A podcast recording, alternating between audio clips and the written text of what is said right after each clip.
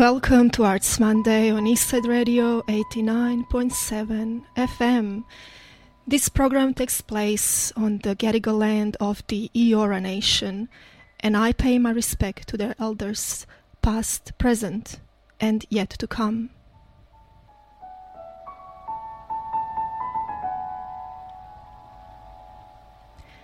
My name is Ira, and I will be with you for the next hour and a half talking dreams and memories, exhaustion and time, in conversation with Kazakhstan born, Sydney based artist and writer Yulia Bavika.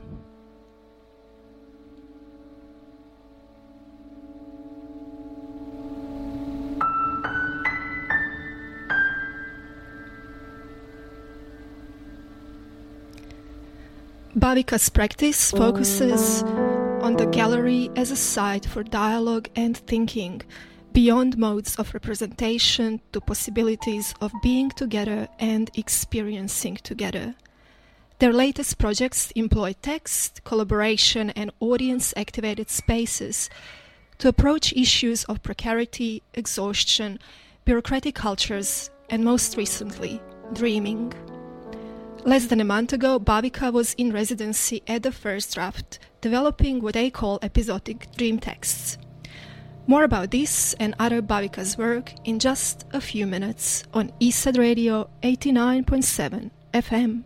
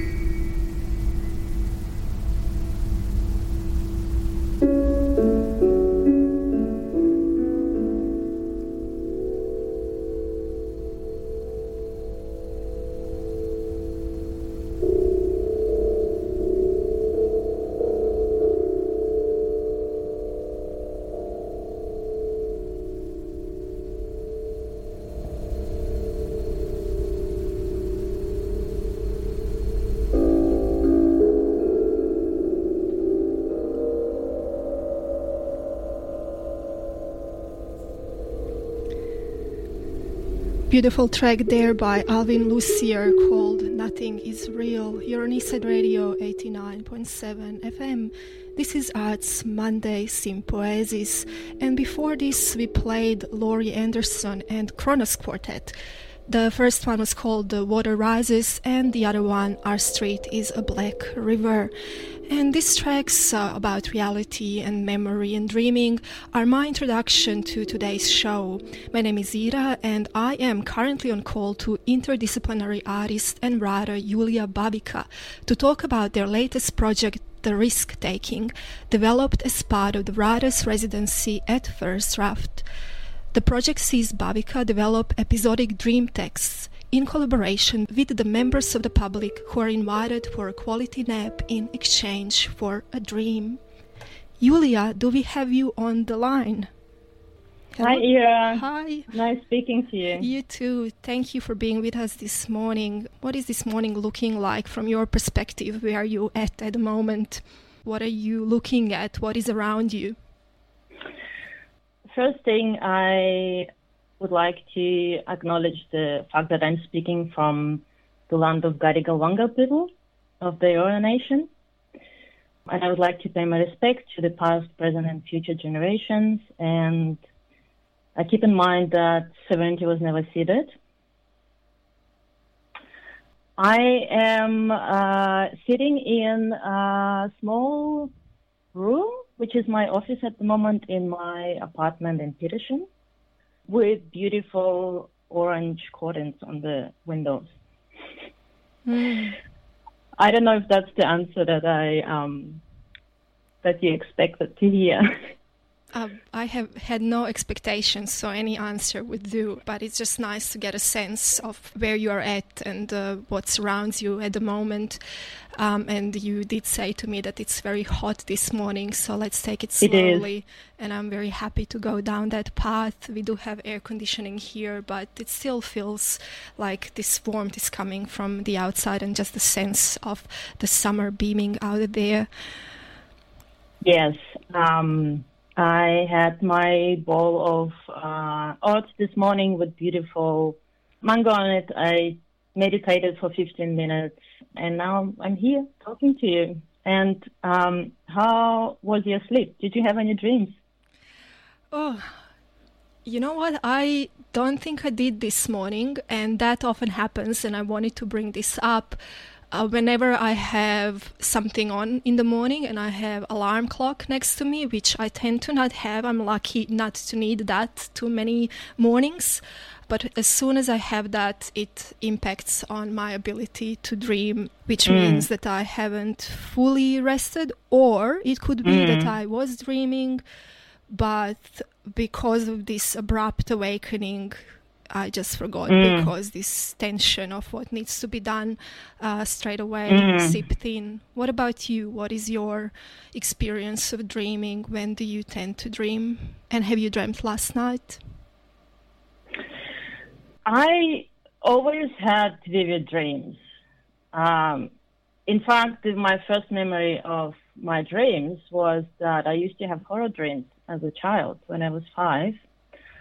But I, I I I find dreams fascinating. Um, I think that dreams are very slippery, mm-hmm. and I think I'm with you. I dream usually when I'm getting a good amount of sleep, eight hours, probably. Mm. Yeah. Mm. I think it's a really nice time of the year to start the first show of this 2022 with talking about dreams and reflections and taking time to do so. Uh, we tend to do that a bit more towards the end of one year and as we enter into mm. the next one it's the custom the cultural and social custom that we have mm. As I briefly mentioned in the introduction, uh, you are with me on this show uh, because of one of the projects that you are developing at the moment, and it's a part of a residency that you have just completed at the first draft. And this tra- residency looked at dreams as a writing format, so a bit of a mm. different way to look at dreams, more as a sort of memory or a sort of reflection, or you mentioned this word slippery narratives that we mm. have uh, imagining the possibilities. So, just to orient us a little bit before we delve into it a bit deeper, what is this project in a nutshell about, and how are you developing it, and what sparked the idea to go and explore dreams and dreaming and dreaming as a method of writing? Yeah, so um, I'm still working through it, and I guess that's part of the that's part of the project. Basically, learning by doing. But yeah, at the end of last year, I, I started writing short texts uh, in response to an invitation I, I, had received from a friend to reflect on the impact that the year had on us. And I had to think about how throughout the year and during the pandemic, I had these memories coming back to me that I called flashbacks. Mm. The memories from, uh, I guess, from my childhood from crisis situations, from shortage of resources, from isolation. And I was looking for a format to write this text, and I, I called them dream text. Mm. And I think that was a good way for me to merge fiction and experience mm. that I hmm. was looking for. Mm. Yeah. You mentioned this briefly to me yesterday. We had a chat to prepare a bit for the show, and you said how these flashbacks and these recollections of past experiences were brought up as a sort of comparison of what you were going through in the last two years with the pandemic, in a way to make sense of it or to compare it, I guess, to something that you lived already or felt like you lived already. Can you tell us a bit about this past? This, you know, you're speaking of um, your past isolations. So maybe going a bit, if it's not too intimate, into that childhood time and how it relates to where you are now. Well, yeah. I mean, uh, in the past, I spent a lot of time sort of working through the concept of memory. I did my master's on memory. Um, also related how migrants are often represented through their memories and how the concept of authenticity is kind of, I guess, uh, created in a way through different memories. So I, yeah, I'm aware that living in this reality means that you carry all other realities in you, the past and future realities. And I guess especially as a, you know, as a queer person, where you you try to imagine to imagine that reality for for yourself, the reality that is not there, that you don't see yourself being part of. I guess um, kind of a queer utopia in a way. Yeah, so I think that for me, coming back to dreams, I think the dreams are not disconnected from reality, and that's important for me. Mm.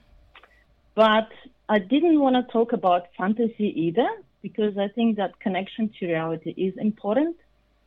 But dreams, in the way that I try to to represent my memories and experiences, are not fully autobiographical as well. Mm-hmm. Um, yeah, Perhaps uh, we could hear one of these dream texts that was coming to you at a time when you were working on this project for CP20 publication, I believe. And uh, this one is uh, looking, I guess, at a dream as a sort of recollection of the past experience, so dream as memory more than anything. Do you want to tell us a bit about it before you read it, or should we go into the text straight away? I could say a few things. So, so when the Soviet Union collapsed, and I um, I was born in Kazakhstan, which was part of Soviet Union, I was only eight, so I experienced that crisis. Um, but people had to deal with the situation on their own, pretty much, you know, being sort of left, um, yeah, dealing with that on their own. And for me, I think it also added. So I, you know, I spent uh, sort of a lot of time being an a queues because whoever was not at work would just usually go and try to buy, you know, some butter or sugar or whatever wasn't available in the shops every day for maybe two or three years between um, 89 and 92, 94. Um, but I think for me, um, and that's my sort of adult uh, reflection, for me, the collapse of Soviet Union added another layer. As a queer person, it, it it added another layer of understanding that there is not only one reality. Mm. Um, and this is uh, without any sort of judgment of the, you know, the projects of Soviet Union at all. But it's just, it was that eye-opening moment for me. Mm. Yeah. Yeah. So the first dream that I wrote, um, should I go ahead and read it? Uh, yes, and if you don't mind, I will gently, in the background, play a track uh, by Alvin Lucier, who is, I think, all about dreams and reality. So, this is Eastside Radio 89.7 FM. You're on Arts Monday Sympoiesis, and this is Julia Bavica reading one of her dream texts. From the series, not everyone will be taken into the future, but you still have to keep imagining it. The following contribution contains a series of dreams. They attempt to grasp and acknowledge pre-existing experiences, emotions, images, and live through situations like self-isolation, the shortage of resources, panic attacks, threats, and a loss of control over our lives that came as flashbacks during 2020. Dream 1, the queue. There is snow. I'm standing in a queue waiting for a kilo of butter or sugar. Can't remember. Queues are highly social places. In my case, they are usually populated by older women telling each other stories about their families, discussing TV series from the night before, complaining about health issues and how everything has become so expensive sometimes swearing at each other. I don't feel like I have to interact with anyone or that I'm considered as worthy of being interacted with. It's winter. It's always winter in the queues. I'm staring at the dirty snow and multiple people's boots. Being in a queue has become so natural. It is boring and unsettling but it feels as though there is a purpose to it. Queues are full of impatience, tiredness, and nervousness, which I believe is caused by underlying competition.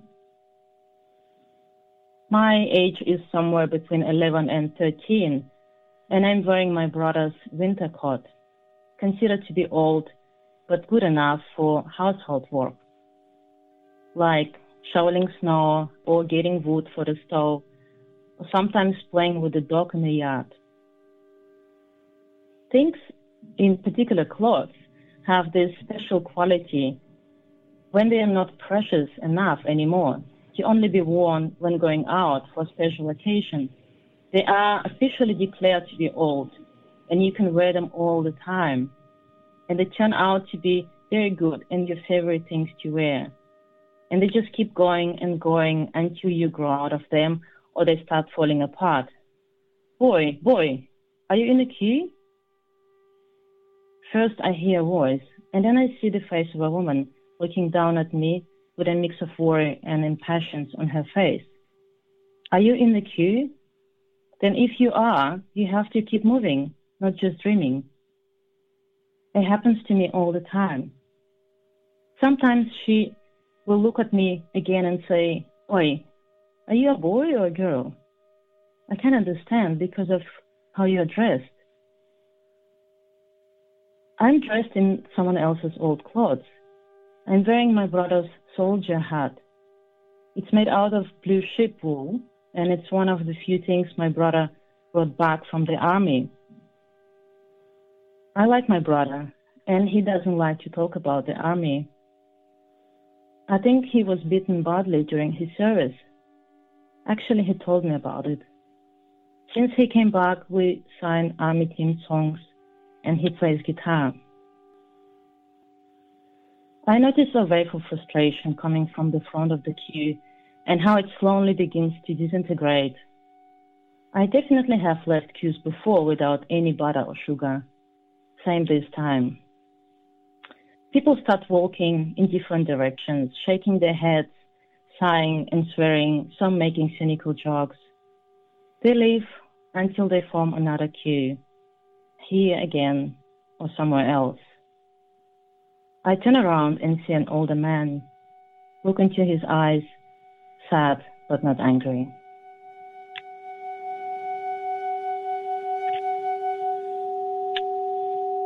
So that was dream number one. And um, we could take a little break from reading, or I could read another dream. I think we have a little break, absorb this, and I wanted to ask one thing that you said when the lady says, you know, you're in a queue, you're waiting, and she notices that you begin dreaming and you forget that you need to keep moving. Yeah. So this concept concept or moment of having this time to waste, I guess you're waiting and the dreams come and the dreaming state begins. Is this how yeah. you're remembering being in these queues, dreaming? I think um, it's it's something that we it's something really special and that's something that we do as well I did as a kid a lot. This kind of daydreaming and just, you know, getting caught into your thoughts and I think I'm still doing it actually all the time. Mm. What interests me in that is the possibility of creating this kind of multiple realities, I think. Mm. And this text in itself, this dream text, this I assume is autobiographical in a way or in many ways. And here you encounter what you speak about that dreams or memories, slippery terrains. Mm. Yeah, um, this morning I was trying to make kind of connection uh, for myself between two thoughts. One was, um, you know, I was thinking that dreams have personal value for us. They have a very personal connection to them. But what interests me in dreams a lot is it's, in a way, it's a common space.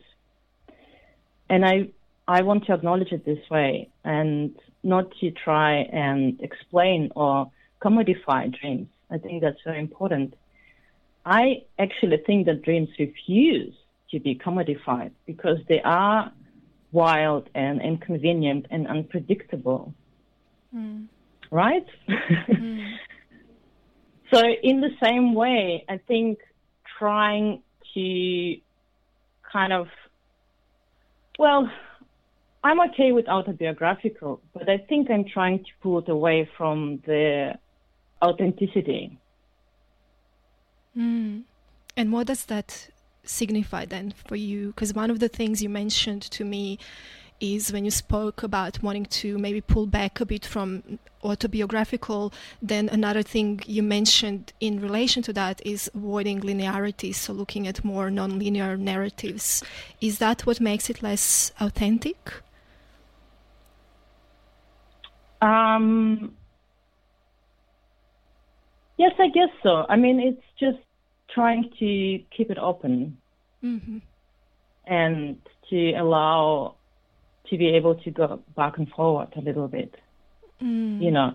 Yeah, making it less concrete and by doing that making yourself less concrete because you are as all of us are in constant flux and change as well and what we mean to others so yeah any text that represents us needs to stay open to that expansion i suppose yeah yeah yeah um i yeah i'm just i don't know if i'm ready to articulate it but i was thinking that um and again from my perspective as a queer person sometimes it's really difficult to find or to approach your autobiographical, um, I guess, existence, childhood, and so on as authentic in a way. Mm. But also, as queer person, to try and be authentic is also like just feels fake in a way. Mm-hmm. Yeah.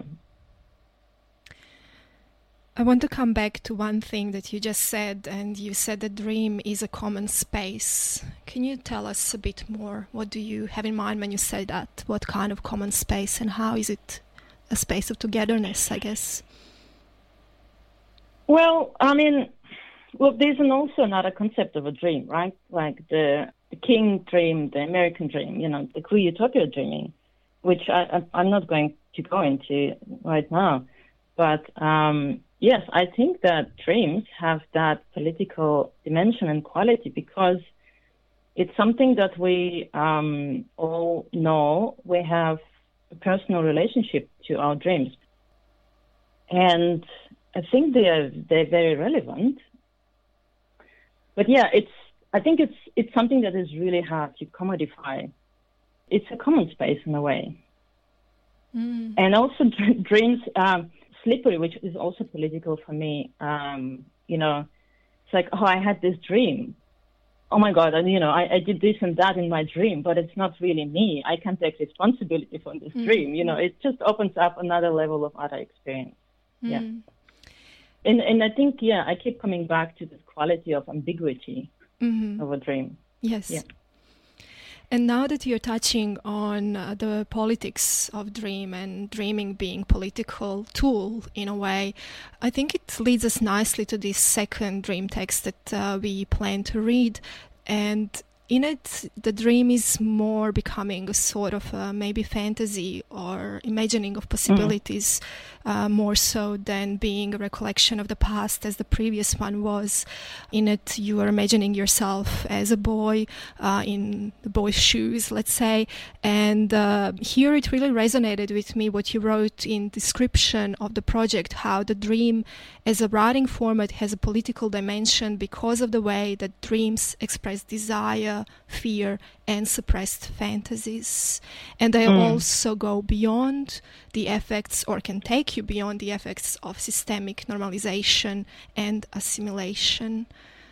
Mm. Do you find that link here, or am I making false assumptions? And I'm sorry if I am. No, I think that's. I think you're right. Um, the second dream is more about.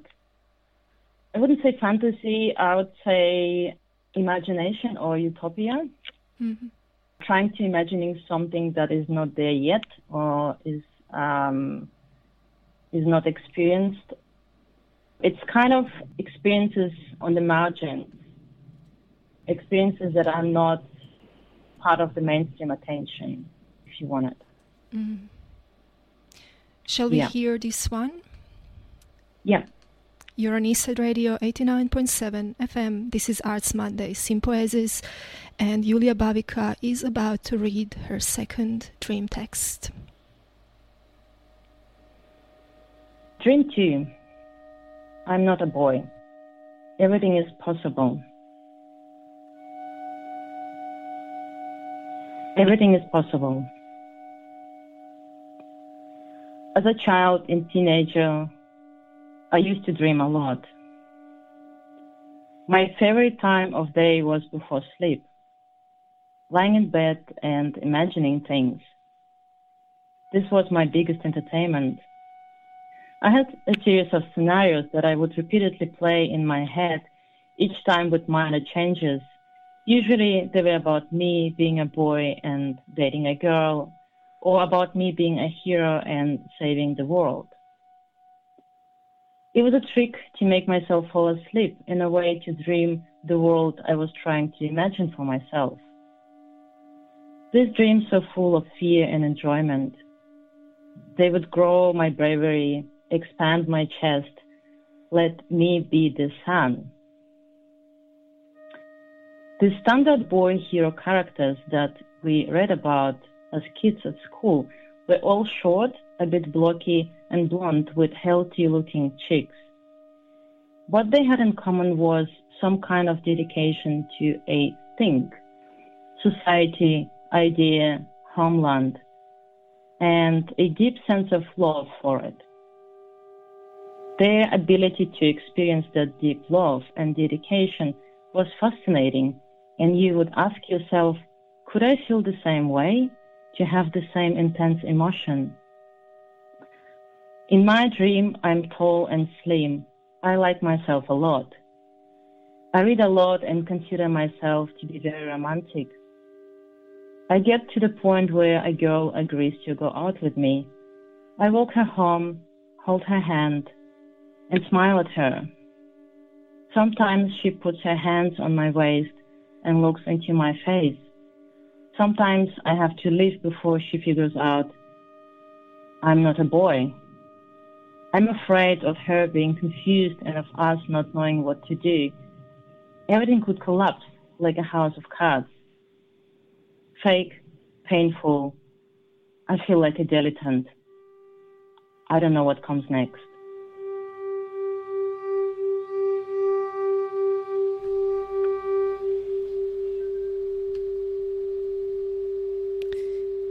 You mentioned at uh, towards the beginning of this one, maybe at the very beginning, that you used to dream a lot as a child, and Mm. I think you did say at the beginning of the show that you still find yourself dreaming, but you use the word daydreaming there, so I'm not sure if there is a difference. And I guess when you say in the text, I used to dream a lot as a child, I was contemplating or thinking about this idea how we maybe dreamed really more as children, and how a part of growing up and becoming assimilated into the capitalist system of production and overproduction Mm. comes hand in hand with the lack of dreaming. What is your experience there? Oh, yeah. Um, I think we definitely should keep dreaming. Mm. um, this is where it starts being a bit tricky because um, the other day I listened to this New Yorker podcast about uh, actually about dreaming, and it's a long one and a half hours podcast. And one of the things is that yeah, in order to to dream, you actually need to sleep Mhm. because you are only able to remember your dreams if you have a very deep sleep. So in a way, capitalism is is kind of yeah, it's stealing our dreams. Mm. Mm. Uh, when you say how we can only remember our dreams when we fall into a deep sleep and don't wake with alarm clocks, that is definitely my experience, and you reflected on it that it is yours as well. But I had this interesting conversation with another artist and friend. Um, their name is Elia Bossad, and they said that their experience or definition of dreaming was quite different. They define dreaming as, as something that you do when you're not fully asleep and that you feel active and in a way exhausted from it.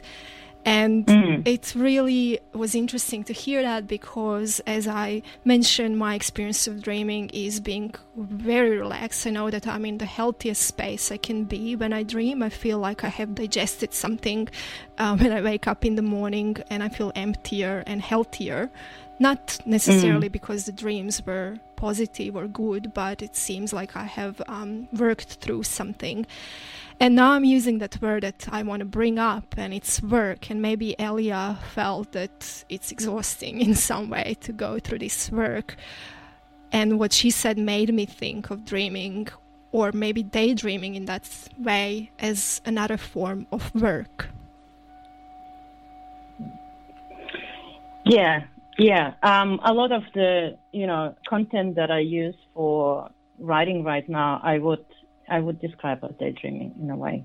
Mm-hmm. It's it's based on imagination, but also on bringing experiences that, as I said, are on the margins of mainstream attention to the foreground, mm. um, and maybe putting them out there this way. Mm.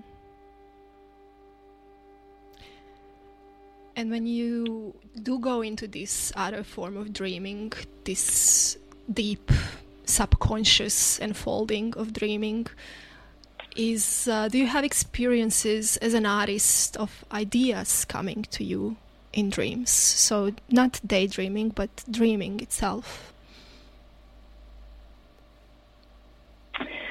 You know what is interesting, actually, um, and I was paying attention to my, my, dreams in the last couple of weeks, and a lot of them are actually about me trying to find a place to live. So often I end up in these situations of having to rent something like a front of a shop, you know. So I, and I think that is definitely a dream that is influenced or impacted by the, current living situations in, you know, mm. in Sydney.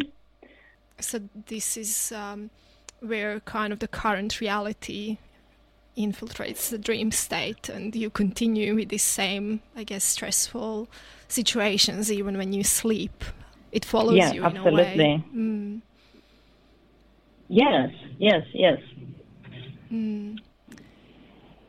And I was uh, touching on this thing of dreams being a source of ideas, partly because I know of some artists who actually do come with their visions and ideas through dreams and they mm-hmm. keep dream diaries or mm-hmm. diaries in general and obviously they would contain dreams as well but then it led me to another thought that you had, which is um, you write in an introduction to the project about this idea of dream being a form of knowledge.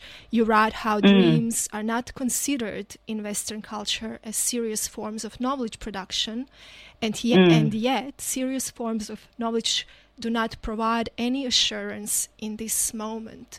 So the usual ways of knowing have failed us. And reading this sentence of yours, I was wondering if you think that the solution to current issues we are facing is more dreaming.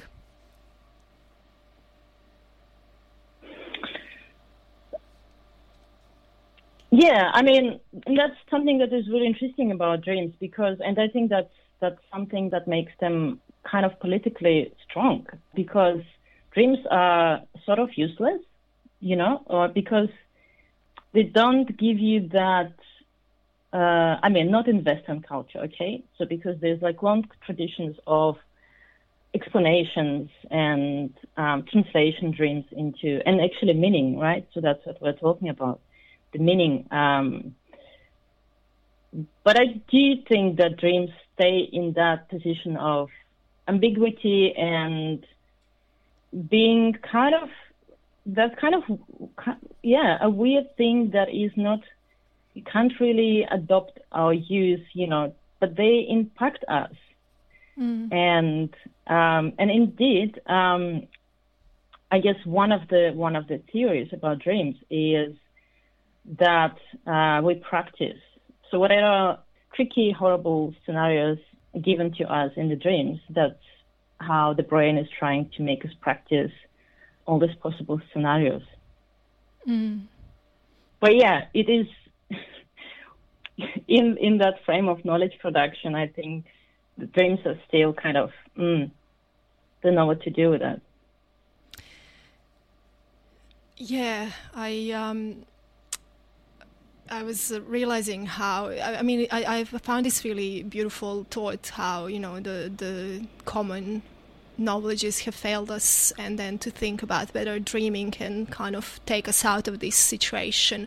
And i guess yeah i mean there is a lot of talk about imagining the unimaginable futures, really turning things around and changing the the course that we have been taking, changing old normal exactly. and new normal. But then, you know, I was also contemplating about this other thing that you say, well, in order to dream, we need to sleep, which means we need to be relaxed, yes. we need to take time. And obviously the system wants to do everything to prevent us from dreaming because yes the dream is this revolutionary potential revolutionary force. Yes. So there are lots of thoughts in there but uh, and lots of questions i would like to ask um, but uh, i also want to contemplate this fact that we in the last two years had this unique opportunity to be bored having nothing to do, mm. potentially perfect scenario for dreaming. Mm. Everything was cancelled. Uh, we had lots of times on our hand, but many of us, regardless of that, failed to dream. And I think partly because we don't know how to be bored without panic and guilt, and we don't know how to embrace this opportunity to do nothing mm. but to dream. But then there is this other thing which made me think about these concepts of exhaustion and energy. What I feel also happened in last two years, beside us being having all this time on hand, is that we mm. didn't have actually sources of joy and connection, social connection. And these are the things that actually give us energy and resting is not only found in sleeping or doing nothing. There is a sense that we can rest being with others and being in company and dancing and singing, all these things that we didn't have. So we exited this period utterly exhausted. Mm. Yeah, I agree with you. And I, I would say that we are totally exhausted. Um, mm. As a matter of fact, you know, because uh, obviously all the issues that were there were brought to the foreground by, you know, but the current experience of the pandemic. It's not that um, everything is beautiful before, and but I do find myself being energized in uh, working on this project. You know, listening to to my dreams, all sorts of my dreams, my memory dreams, my nightmares, and trying to yeah trying to really uh, twisting and turning them into other kinds of nonlinear narratives mm. Eastside Radio 89.7 FM. This is Arts Monday Sympoiesis, and my name is Ira, and I'm in conversation with interdisciplinary artist and writer Julia Bavica, and we are talking about politics and possibilities of dreaming and the issues of exhaustion and the consequences of the lack of time to rest. Julia, as we just spoke about this uh, lack of uh, socialization and being surrounded with people and being isolated all the time, I mm. had a question around whether dreaming requires solitude or can we dream in groups, a sort of collective dreaming? And in fact, should we do more of that and less of individual self concerned dreaming?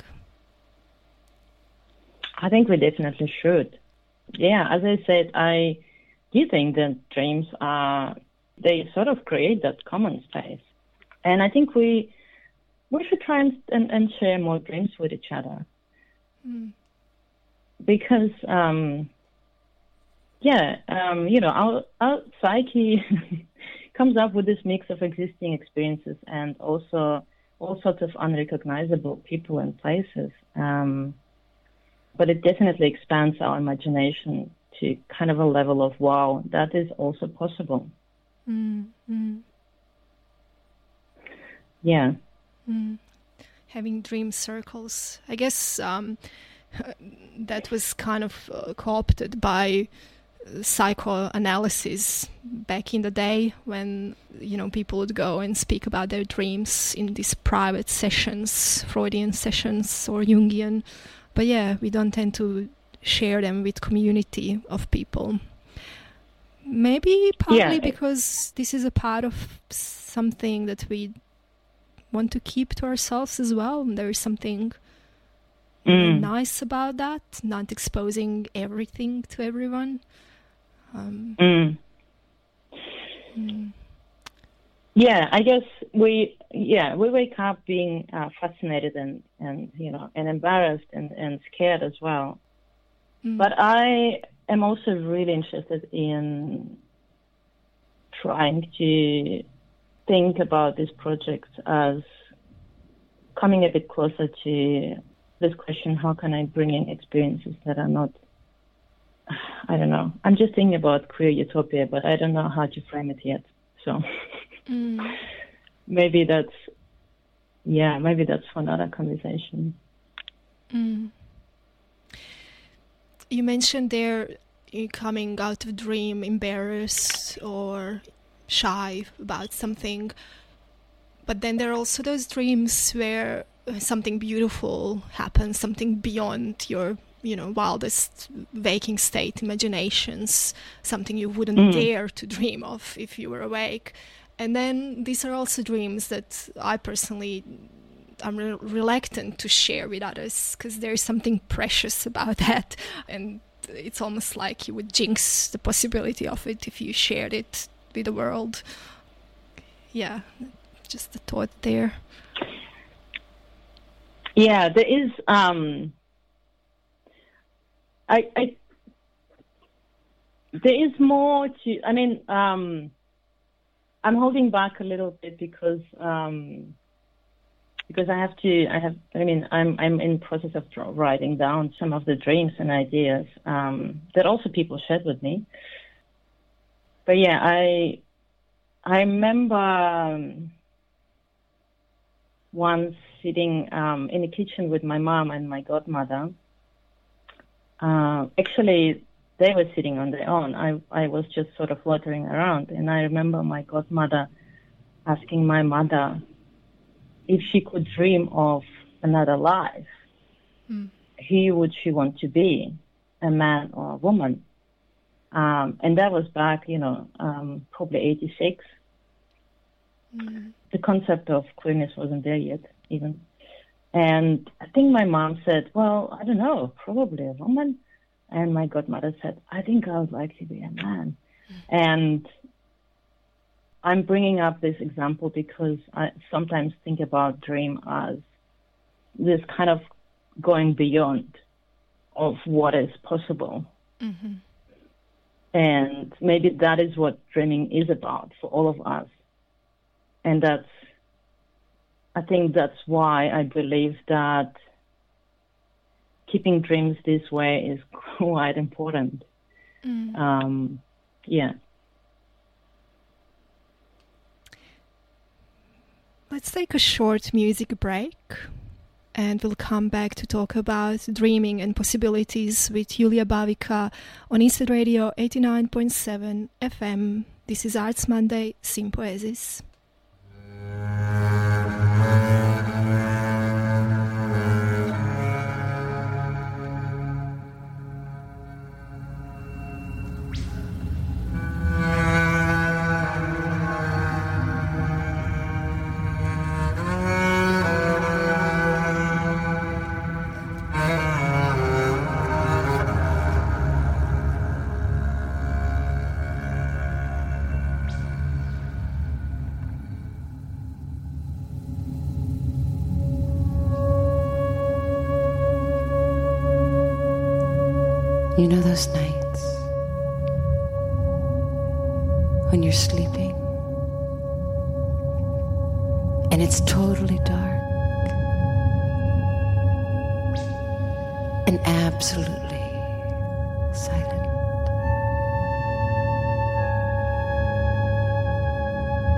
You don't dream,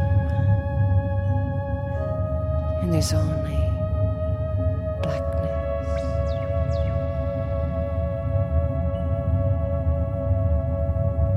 And this is the reason. It's because on those nights, you've gone away. On those nights, you're in someone else's dream. You're busy in someone else's dream.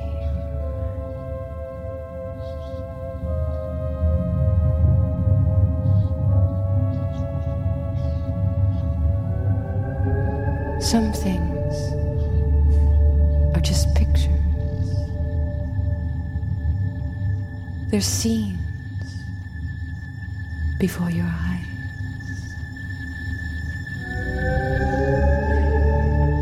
Don't look now.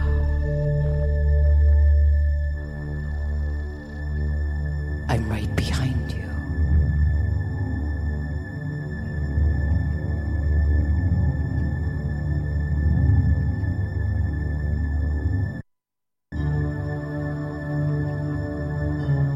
What Fassbinder film is it? The one armed man comes into the flower shop and says, What flower expresses? Days go by, and they just keep going by endlessly, endlessly pulling you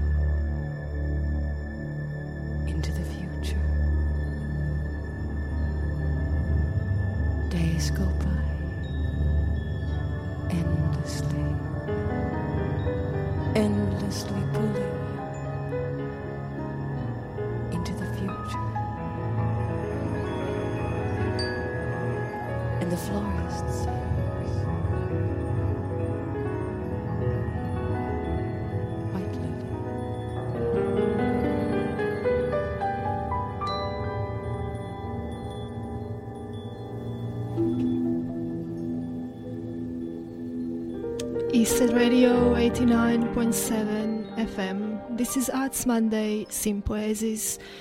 And today, the first show of the year, we are talking about dreams and possibilities, or more precisely, dreaming. And also, we are touching on the exhaustion and the consequences of having or not having time to rest. And this leads to not having a time to dream. And I'm on call to interdisciplinary artist and writer Julia Babica to talk to them about these issues in relation to the project that they are developing as part of First Draft Residency. But the themes of exhaustion, precarity, and overwork have been a part in the theme in a number of their previous works and they're a concern of another text that they wrote for Un magazine issue edited by Snack Syndicate, which was published a month ago. And Julia, in this text, you reflect on your experience of working as an art installer, art worker, and the toll that this had on your physical body. Can you talk to us a bit about the text, and then I believe we will hear a short snippet from this text. Yeah, so this text is a response to Snack Syndicate for proposal for the Un magazine on metabolism. So the text speaks from the perspective of an exhausted body, a body that is tired and fatigued, and this body is a worker's body and it is part of an art. Well, the worker works at an art institution. Mm-hmm. Um, yeah, so in this case, it is an art installer. Mm. Um, yeah, and there are actually the kind of elements of a little bit of daydreaming that came out of this state of fatigue. So the body the body works, the body executes a task, so it walks towards a tool room to get um, to get some tools, but then it it finds itself going down on the ground, and I guess in this moment of exhaustion, it just keeps it kind of unleashes that that it it goes beyond the the moment of it just let go of everything. The fatigue takes over, and the body just lies down on the ground and keeps thinking and connecting, and yeah, and I I find that that moment really powerful. Mm. Let's hear um, this yeah. section of the text, and then we can unwrap it a bit further. Okay. This potential of fatigue being transformative as well. Julia Bavica on Eastside Radio 89.7 FM. On the floor. And I'm reading a little chapter from the text that is printed in um, the current issue of Un magazine. Walking unleashes my thoughts, and they start going up and down in my body like paraffin wax inside a lava lamp. What if my steps vibrate back to earth through the stone underneath? Go down, put your ear on the cool, smooth surface. Can you, under the stone, hear my breath? Are they, my bosses, listening? The floor is my point of connection to this place. The floor and I will belong together. On the floor is semi-official language to describe the kind of work that takes place in the museum once the art is ready to go on display. On the floor needs a body ready to labor, a body that can take things on, yet not take over, a body that is not asked to think, not expected to think, yet has to be reactive. A body that follows directions, yet must also take responsibility. This body wants to work. This body is enthusiastic, excited, and joyful. This body wants sugar, coffee, and bread. This body turns up, walks the floors, takes stairs, executes someone's wishes, ideas, requests, needs, emergencies, visions. A body whose job is not to think is suspected of not being able to think, a body ready to burn. On the floor is where what is not resolved, not completed, not yet decided upon, that for which there was not enough energy, time, budget, land. On the floor is where uncertainty, insecurity, and anxiety mingle with feelings of insufficiency. This is where we meet, where the hot mess is passed into the hands of the sweaty worker, underpaid, touching up.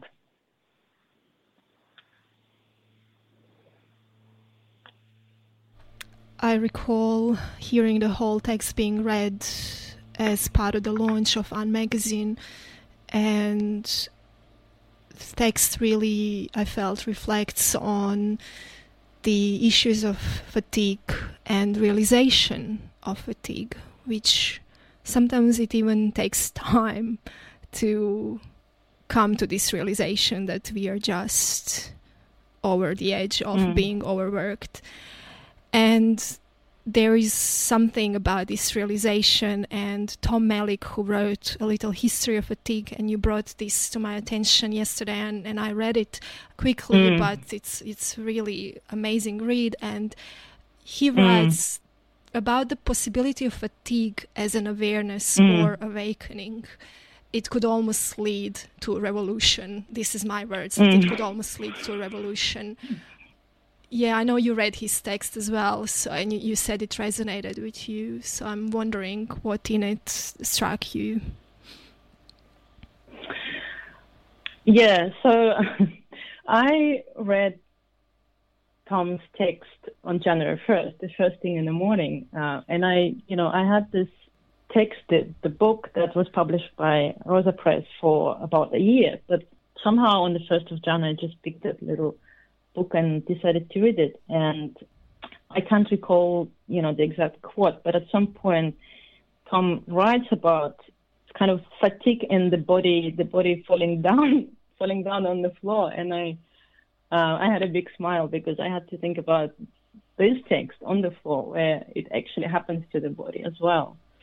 Um, I, yeah, I think I would hope so. I mean, it's, I know from my own experience, when you're totally exhausted and fatigued, it's really hard to do anything, you know, and yet to start a revolution. Mm-hmm. but, but um, what I try to do in this text is really um, to write from that perspective of the body and the bodily experience. Mm-hmm. Yes. Mm. And as you said that, I'm thinking about the importance of being in the body and being embodied presence in the world, which again, you know, coming back to critique of the times we live in and capitalism and overwork, there is a lot of um, attempt to take us out of our bodies, of sensations of our bodies, to make us to desensitize us, I suppose, from feelings. And yeah, coming back to that body and then experiencing that fatigue is exactly, I suppose, what, at least as I'm interpreting what Malik is saying when he speaks about it being an awareness, a moment of awakening. Mm. I think another part, um, I mean, another important thing for me was to keep trying to find that connection and, you know, connection to, um, connection to the space where you are, connection to the conditions, how, um, I mean, in this particular situation, I'm talking about the marble floor, the travertine, the, the stone that, that I'm lying on. So I, I, I, try to sort of to, to keep, so it's not the end, you know, the body is fatigued, it's on the floor, but it actually start doing something, something which is really amazing, like connecting to, to the conditions that make this place exist possible. You know, it thinks further. It listens to its own exhaustion. It acknowledges its own exhaustion yeah, it acknowledges the stone, the animals that, that helped this stone to, to, to be formed, and the workers who extracted the stone that, you know, make the foundation for the floor. Yeah. Mm. And this is where the potential of dreaming opens. Coming yeah, and mm. and interesting thing is that exhaustion, um, fatigue, and, and I was also looking into burnout. Um, and burnout is still not considered as something you can get from physical work. It's still strictly sort of, um, it relates to, I guess, people in, in managing positions. Mm, like more psychic, psychological exhaustion. Yes. Rather than. Yes. Yeah. Mm. Julia, yeah. thank you very much for being with us for the first show of the year to talk dreaming and revolutions and possibilities and fatigue and how do we get back into our bodies and into imagining what's maybe even unimaginable at this stage for those who would like to uh, follow this project that you are developing, which is called the risk taking, and um, I was also actually wanting to ask you why is it called the risk taking, the project that is about dreaming and writing dream texts. The risk taking came from um, at the end of last year when I was writing this text. I was also listening to uh, one of my favorite astrologists that I sort of started following. And I find it interesting because the kind of the narrative that I was getting from astrologists was to embrace your deep desire and to go for what you really want. So I was lying there exhausted and trying to kind of embrace and cultivate that, you know, what is that deep desire is. And um, So 2021 was a year of change, and it meant to listen to yourself and follow your dreams. But I think that the risk taking also refers to to embrace change, Mm. and even yeah, I guess I don't want to say even fatigued and exhausted try to embrace that change, but that's what I was trying to do all the past year. You know, sometimes more, sometimes less successful. Mm. Yeah, and uh, we often, people, many of us often speak about following your dreams, as you said, is a form of risk taking, often delving into an unknown territory at times. Yeah. So I hope everyone out there has courage this year to follow their dreams, and I hope their dreams are positive for everyone, not only yourself. And if so, let them be manifested in the forms that they need to be. Julia, thank you once again for being with us this morning, almost this afternoon. I hope you get some cool reprieve. Uh, but look at the impact on weather and heat to slow us down and help us to dream. So that's something nice about it. Thank you so much. It's been a pleasure talking to you. This is Eastside Radio 89.7 FM, and we are coming slowly to the end of today's Arts Monday Sympoiesis. Coming up next is uh, Pino Scuro with Syncopatico, and I will leave you today uh, with a track from Tom Waits, and it's of course called Innocent When You Dream. Eastside Radio 89.7 FM.